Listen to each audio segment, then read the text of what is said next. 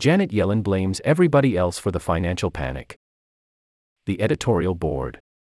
Janet Yellen has been a disappointment as Treasury Secretary, and she would have done less harm to her reputation had she left after the midterm election.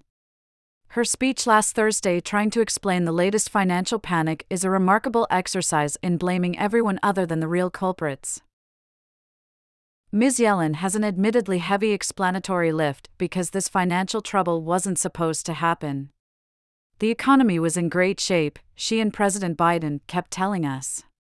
Inflation was transitory, and when she suddenly had to admit it wasn't, she said it would fall soon enough.